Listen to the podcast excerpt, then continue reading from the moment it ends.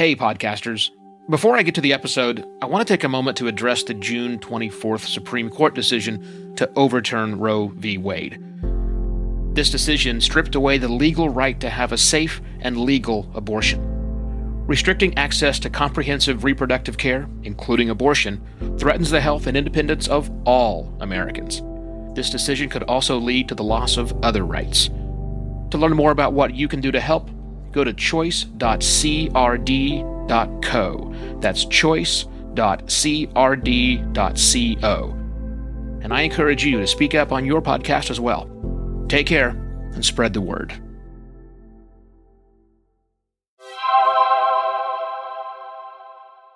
Hello, and welcome to yet another podcast pontifications with me, Evo Terra. Today on the program, I would like to talk about eating your podcast. So I had the occasion this morning to read a guide that was written back in 2015. Ooh, why would I be talking about something from 2015 when it's almost 2019, Evo? That means it is at least three years old and quite possibly older than that because it takes time to publish things.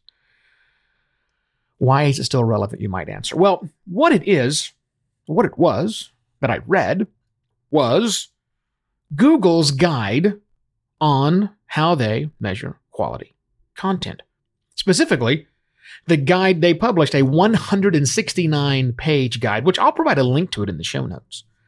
A 169 page guide that they give to their quality people, their quality assurance people, which are real humans, as they judge web content. Wouldn't that be the world's worst job or best job, whichever, how you want to look at it?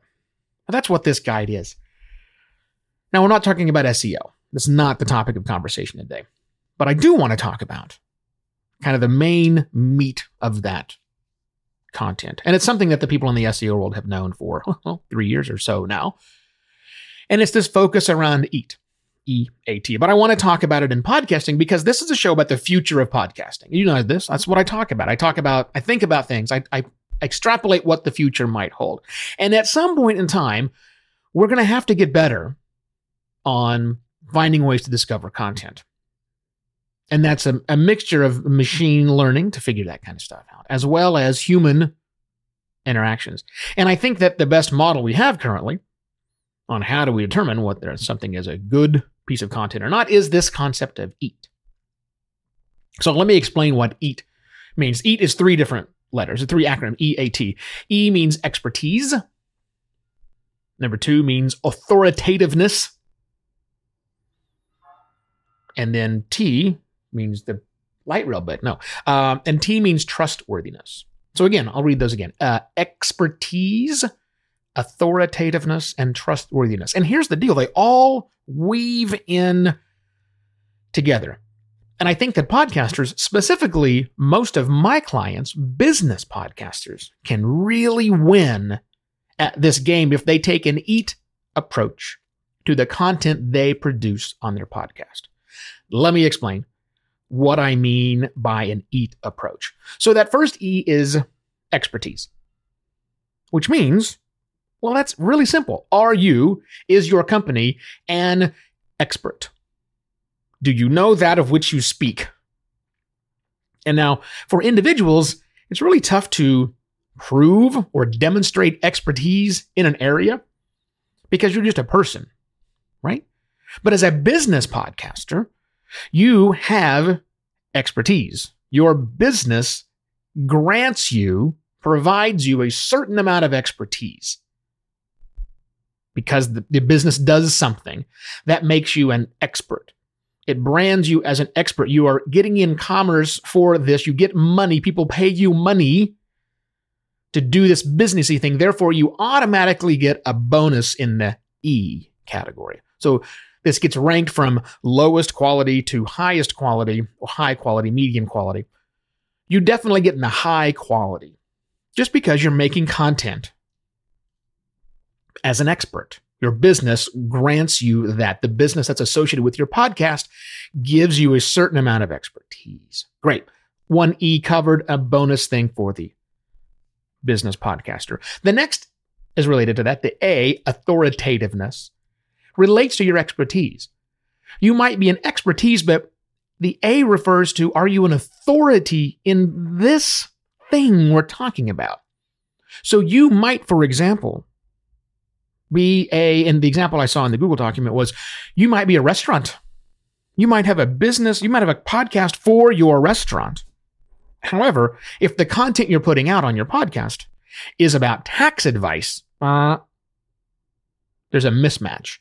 Now you're no longer granted that authority. You had the expertise, yeah, you got that one, but you might actually get dinged down because you are not an authority on that particular topic. It's not what your business does. Now, specifically, where I've seen people get into trouble with this is they're an authority, they are an expert in something. Let's say they're an expert in digital marketing, for example, and they launch a podcast, uh, let's say about train travel in Europe. You're an expert, but it's in digital marketing. So you lose the A because you're doing a show about train travel. There's not a match. So this has to do with the accuracy. How closely to the point did you do? Which is a negative for businesses. Sometimes it's tough to break out of that thing that you're known for to do something else. You might still be an expert, but you're not an expert in that thing. So E and the A. The T is trustworthiness, the last one. Now, trustworthiness is fungible. What does it actually mean?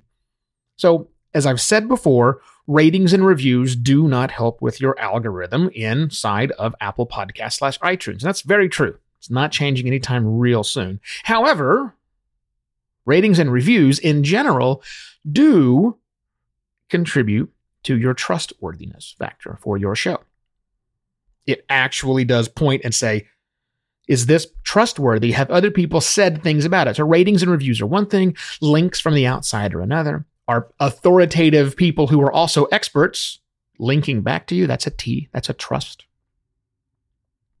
And again, I think businesses can have a have a leg up on the independent podcaster because they have other trust that they can borrow from other associations, from other content they produce. It can all point back and say, does this is this trustworthy? Have other people, and they can be regular users or they can also be professionals in the industry or other trusted places.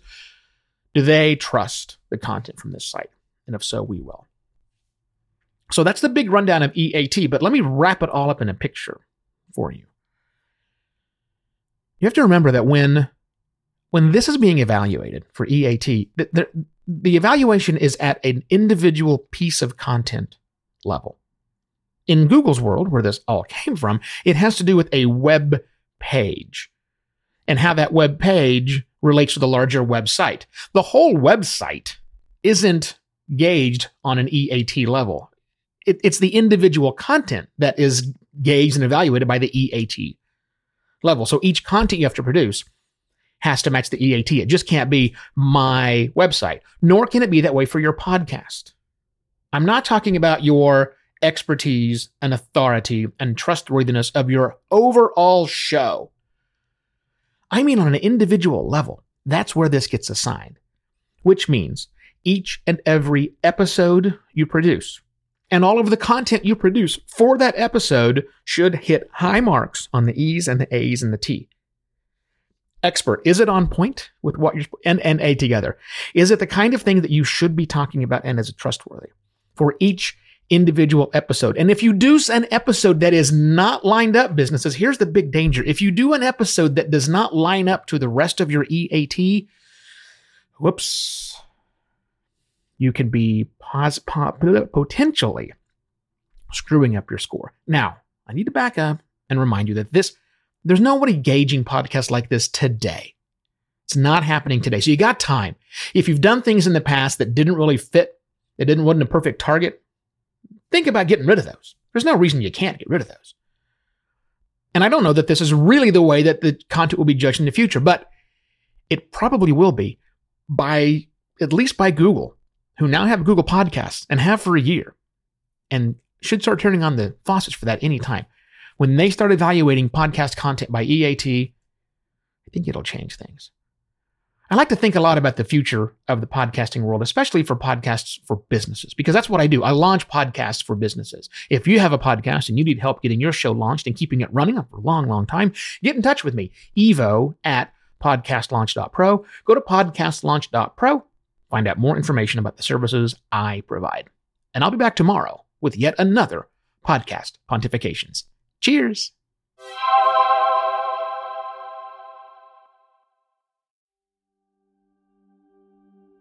While Americans overwhelmingly support the right of an individual to make their own decisions about abortion, unfortunately, that right is no longer protected everywhere in the U.S. The Supreme Court overturned Roe v. Wade on June 24th. Abortion is a basic healthcare need for the millions of people who can become pregnant.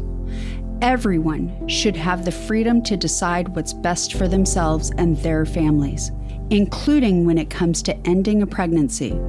This decision has dire consequences for individual health and safety and could have harsh repercussions for other landmark decisions. Restricting access to comprehensive reproductive care, including abortion, threatens the health and independence of all Americans. Even if you live in a state where abortion rights are upheld, access to safe medical procedures shouldn't be determined by location, and it shouldn't be the privilege of a small few. You can help by donating to local abortion funds. To find out where to donate for each state, visit donationsforabortion.com. That's donations, the number four, abortion.com. If you or someone you know needs help, or if you want to get more involved, here are five resources. 1. Shout Your Abortion is a campaign to normalize abortion. 2. Don't Ban Equality is a campaign for companies to take a stand against abortion restrictions. 3. Abortion.cafe has information about where to find clinics. 4. PlanCpills.org provides early at home abortion pills that you can keep in your medicine cabinet. And 5 choice.crd.co has a collection of these resources and more. We encourage you to speak up, take care, and spread the word.